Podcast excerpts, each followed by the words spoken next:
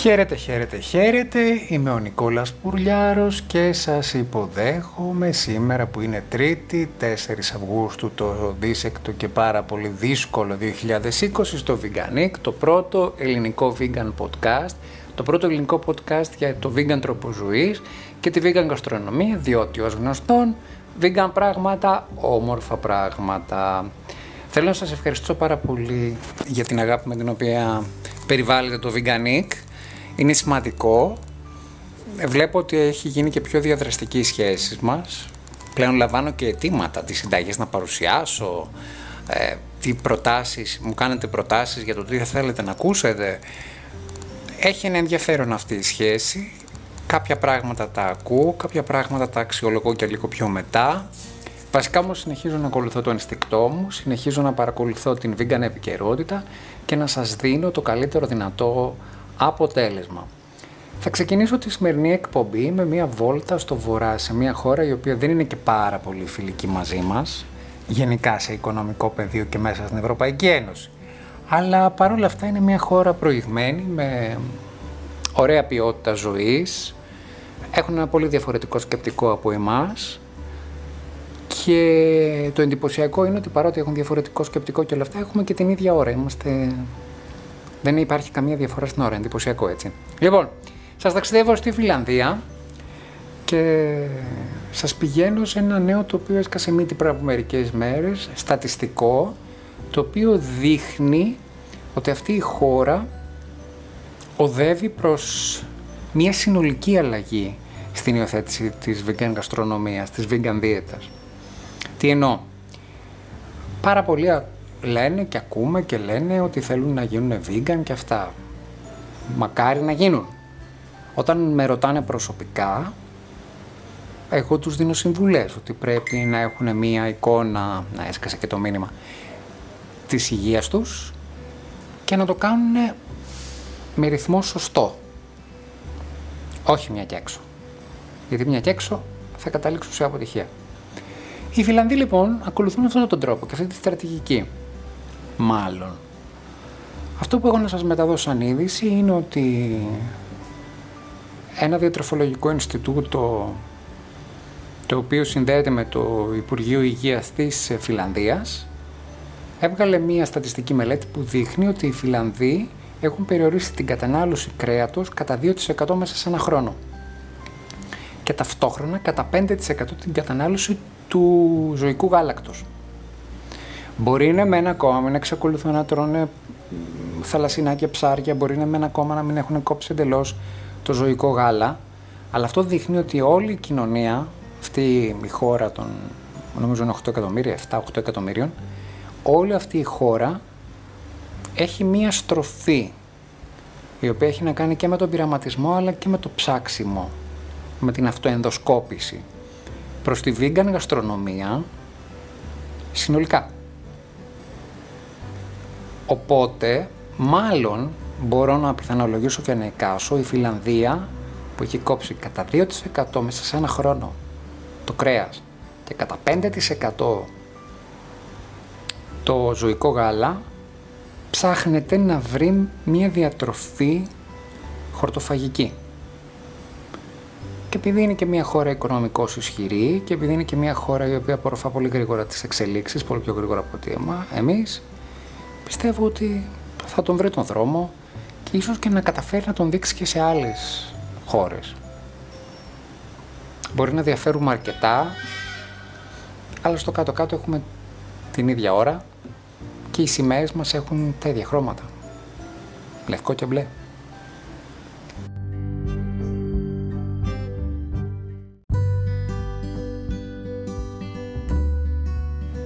Ένα πάρα πολύ ενδιαφέρον άρθρο σχετιζόμενο με την οτροπία του να χαρακτηρίζουμε τους προσανατολισμούς της γαστρονομίας σχετιζόμενο με το πώς αυτό επηρεάζει την υγεία ενός ανθρώπου είχε το Men's Health, το αμερικάνικο. Το Men's Health, το οποίο είναι ένα περιοδικό που στηρίζει το lifestyle του αθλητικού τύπου άντρα, δημοσίευσε ένα άρθρο λέγοντας ότι πρέπει να σταματήσει ακόμη και σε επίπεδο marketing η νοοτροπία ότι η κρεατοφαγία είναι χαρακτηριστικό της αρενοπότητας και ότι το κρέας είναι φαγητό για άντρες. Το οποίο φυσικά σχετίζεται με τη γνωστή ιστορία την παλιά της Πατριαρχίας όπου οι άντρες βγαίναν και κυνηγούσαν και φυσικά ποτέ κανείς δεν, ή ε, λίγοι εν πάση περιπτώσει είναι αυτοί οι οποίοι θέτουν το ερώτημα το ιστορικό γιατί ποτέ δεν αναφέρονται όλοι αυτοί οι άντρες οι οποίοι βγήκαν να κυνηγήσουν για να φέρουν φαγητό στην οικογένεια και δεν γυρίσαν γιατί τους κατασπάραξαν τα αγριαθήρια.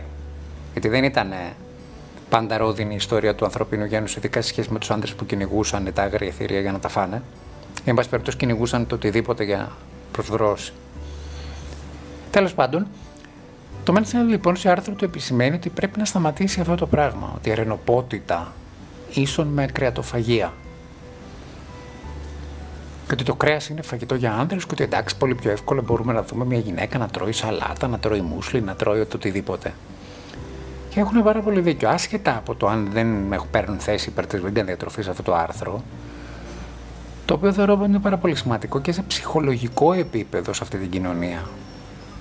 Δηλαδή, ένας ετεροφιλόφιλος που έλεγε είναι vegan έρχεται στη δύσκολη θέση να τρομάξει να το πει για να μην τον θεωρήσουν ομοφιλόφιλο.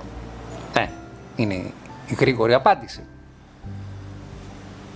Και το ενδιαφέρον της περίπτωσης αυτής είναι ότι λίγο αυτή την οτροπία άρχισε να την αλλάζει το Game Changer, το ντοκιμαντέρ του Λουί Ψυχογιού, με τον οποίο κάναμε συνέντευξη και τον ευχαριστώ πάλι πάρα πολύ, όπου ο Άρνολντ Σβαρτσενέγκερ, ο, ο Μάικ Τάισον και ο Λόρεν Ντόλφιν Λούντγκριν, Ντόλφιν Λούντγκριν, Ντόλφ, Ντόλφιν, Ντόλφ Λούντγκριν, που μιλήσαν στο ντοκιμαντέρ κατέρριψαν αυτό το μύθο. Και μπράβο στο Λουί Ψυχογιός μας, τα είχε πει και στην, εδώ σε εμάς στην εκπομπή ότι μπορείς να έχεις 62% σκληρότερη στήση αν είσαι vegan, ότι μπορείς να έχεις καλύτερη ποιότητα στήση και σε μεγαλύτερη ηλικία, ότι η vegan διατροφή βοηθάει πάρα πολύ τις ερωτικές σχέσεις ακόμη και στην τρίτη ηλικία. Το Game Changer λοιπόν παίζει έναν πολύ σημαντικό ρόλο. Αυτό το ντοκιμαντέρ. Άρα το σημαντικό όμως είναι ότι αυτό πράγμα πρέπει να ανοίξει μερικά μυαλά. Αυτή η Δύση να περάσει σε πολλά αυτιά και να σταματήσει αυτή η ηλικιότητα της πατριαρχίας ακόμη και στους ετεροφιλόφιλους άνδρες. Γενικά πρέπει να σταματήσει, μην το συζητάμε. Απλώς τώρα εδώ βλέπουμε ότι πάει να το παλιό καθεστώς πατριαρχίας πάει να κολλήσει μια ρετσινιά στο καινούριο καθεστώς πατριαρχίας. Είναι βλακίες όλα αυτά, έτσι. Και ένα αμυγός συστημικό περιοδικό, να το πω έτσι, το, το θέτει ανοιχτά προς συζήτηση. Δεν μπορούμε να το πετάξουμε αυτό στο καλάθι των αχρηστών. Έχει σημασία.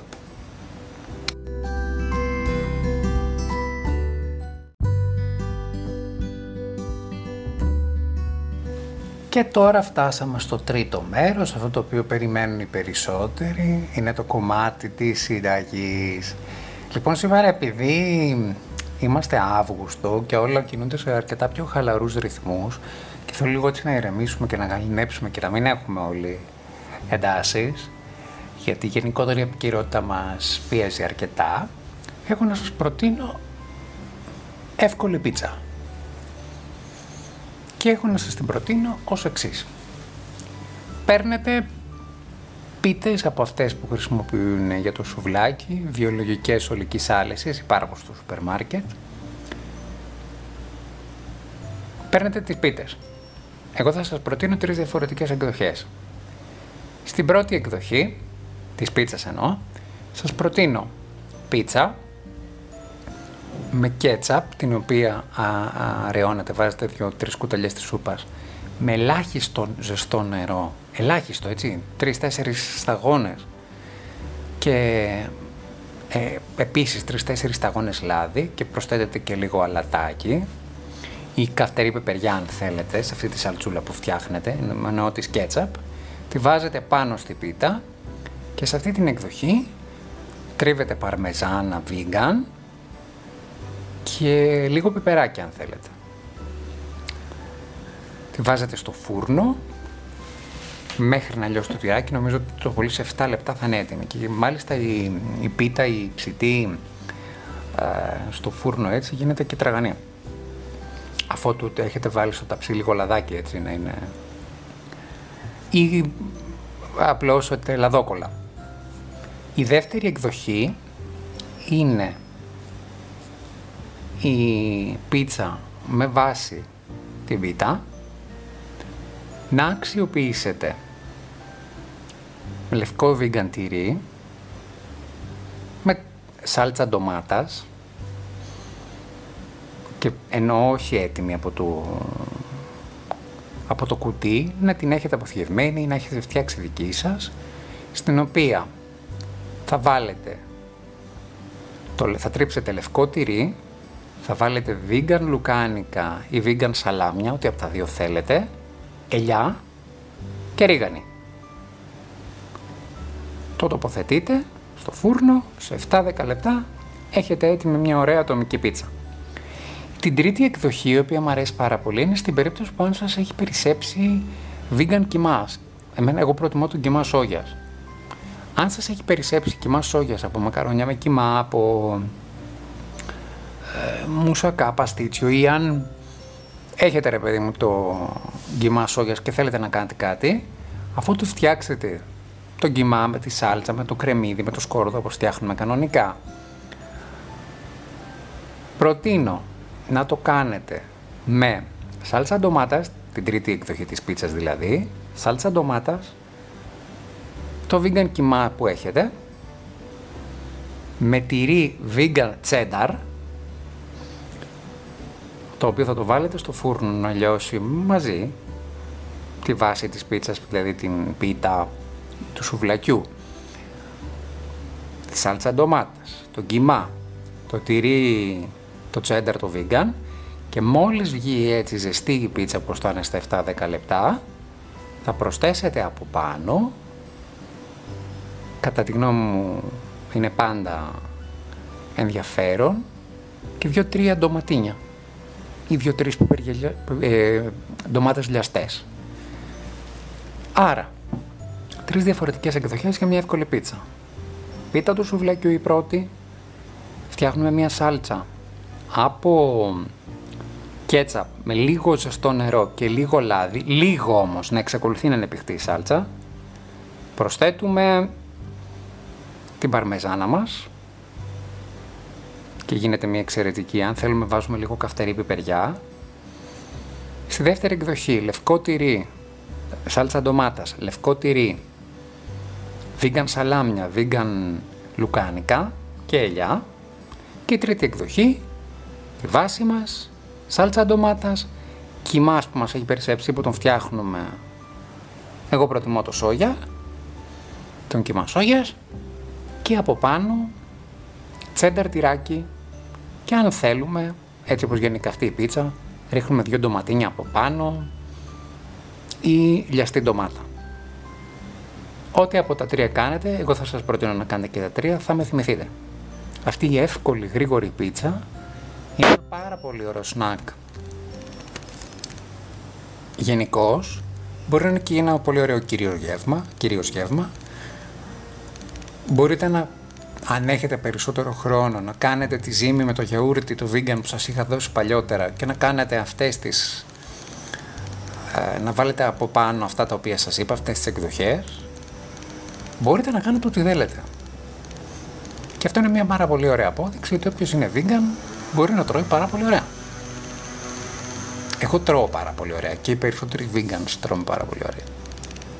Και ήρθε η ώρα να βάλω μια τελεία, να σας πω ένα μεγάλο ευχαριστώ να σας πω ότι με ακούτε στο Anchor, στο Google Podcast, το Apple Podcast, το Spotify, το Radio Break το Pocket Cast, το Radio Public. Πλέον μας ακούτε και στο Overcast. Επεκταθήκαμε και μας πήραν και στο Overcast. Ευχαριστούμε πάρα πολύ. Με βρίσκεται στα social media μου, Instagram, Facebook, Twitter, στο Νικόλας Πουρλιάρος ή στο Νικόλας Πουρλιάρος Podcast Show στην αυτόνομη σελίδα που έχω φτιάξει. Θα τα πούμε σε δύο μέρες, ε, με γλυκό. Το σηκώνει το γλυκό το weekend. Με μία πρόταση που μου έκανε ένας φίλος από το Facebook. Σας ευχαριστώ πάρα πολύ για το χρόνο σας. Σας φιλώ, σας αγαπώ. Νικόλας Πουριάρο, ο πρώτος Έλληνας vegan podcaster, το πρώτο ελληνικό vegan podcast, το Vegan Eat, γιατί γνωστόν vegan πράγματα, όμορφα πράγματα. Σας χαιρετώ, τα λέμε κάποια μέρα.